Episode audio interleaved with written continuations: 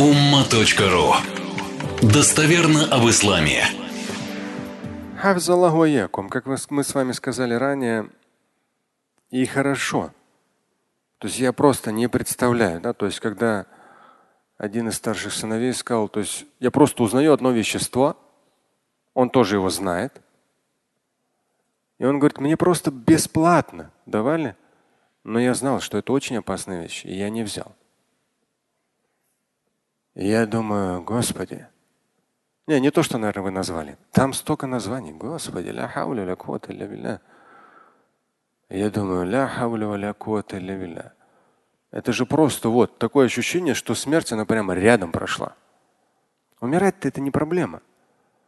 Но когда, если вдруг твоего близкого человека цепляет наркотическое вещество, которое потом практически не отпустит мозг, все. То есть мозг подсаживается за одну дозу. О. И тебя это пронесло? И твой ребенок от этого отказался? Это просто, это переполняет благодарностью Богу, потому что ну, это чистой воды Божья милость. Чистой воды. Наркотические вещества, к сожалению, часто бывает то, что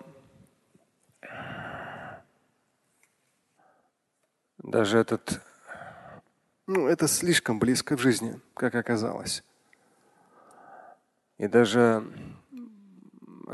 какое-то время назад был перелет, я решил посмотреть этот. Э, не зря в том числе в фильмах это постоянно. Великий уравнитель, по-моему, третья часть. Там про наркотрафик в Европе. Это нечто, конечно. То есть это, и это на самом деле не только в фильмах, это в жизни. То же самое. Наркотики – это очень большие деньги. Понятно, что милостью Всевышнего судебная система, здесь тоже это прописываю, запрещает, уголовно наказуемо. Альхамдулилля. Есть специальные наркоконтроль чего-то там органы правоохранительные. Альхамдулилля. То есть много чего есть государству, то есть запрещены. А даже некоторые антидепрессанты в России запрещено продавать в аптеках. Альхамдулилля. Но государство за всем усмотреть не может. Тем более, когда крутятся большие деньги того же самого там человека где-то на таможне. Да, какое-то время назад там сколько-то тонн какого-то героина где-то нашли на какой-то. У нас же много таможен в России. Ну, нашли, да. Но обычно же это сотни миллионов долларов. И обычному человеку, если вдруг он оказался на какой-то лазейке границы начальником, он там получает свои 500 долларов в месяц. Ему дай просто чемоданчик миллиона долларов. И скажи, мы тут просто вот прокатим, ты вообще не парься. Это такой очень безопасный груз, антидепрессант, успокаивает. Вообще, ты в нашу сторону даже не смотри. Ты посмотри вот на этот миллион долларов. Смотри, сразу все свои вопросы решишь за всю свою жизнь. Поэтому, конечно же, думать, что это где-то там, я бы не рекомендовал. Оказавшись среди, то есть вот увидев несколько человек, человек подходит и говорит, ну то есть в итоге ты узнаешь, я-то там оказался, бы я не, меня один узнал, попросил сфотографироваться, другой узнал. Я не оправдываюсь, что я здесь э, тут так просто случайно оказался. Но в то же время подходит человек и говорит, я, говорит, два года сидел на героине. Это другой уже, не тот, который с тем. Какие-то названия всякие странные, героин, не героин. Ну, героин, ладно, уж слышал. Я смотрю на первых рядах знатоки, постоянно какие-то названия мне закидывают. С точки зрения ислама, те из вас, то есть неоднократно жены мне писали, тех или иных мусульман в мире, по интернету, когда я всю почту nauма.ru сам читал. Муж ходит в мечеть, пять раз намаз читает, на хадж ездит и так далее. Ну, у них всегда сбор, они собираются в нашем частном доме, в подвале, курят анашу каждую субботу. У них вот такой вот ритуал. Наркотики тоже это новоявленная вещь. И сказать, что во времена пророка этого просто не было. Поэтому нет, нет прямого э, запрета. Но все, что опьяняет рассудок, ну здесь это большая тема. Я подвожу итог. По наркотикам на ума.ру зайдите, забейте наркотики. Там есть большая тема, приведены хадисы, приведены аяты, приведены вопросы и ответы. Э, то есть здесь в том числе, например, там обратите внимание – Э, тут есть подтема два коранических аята. Это седьмая сура 157 аят, вторая сура 195 аят. То есть если я начну их переводить, я обычно так долго это все говорю, но суть вот это вторая сура 195 аят. Не бросайте самих же себя своими же руками или тахлюка на погибель, в опасность. То есть мы не имеем права, человек верующий не имеет права подвергать себя тем более смертельной опасности.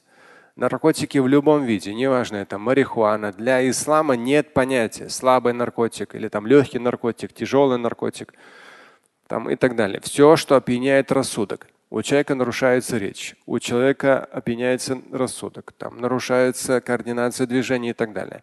Все это, а это входит и в том числе высокие дозы антидепрессантов туда входят это все и с точки зрения медицинской, и с точки зрения канонической наносит непоправимый ущерб человеческому организму и канонически запрещено. Харам.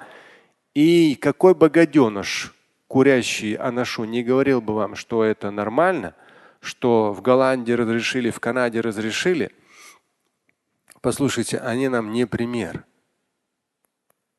Лет 50 назад в Америке там, ну, Европа лет сто назад торговала чернокожими рабами.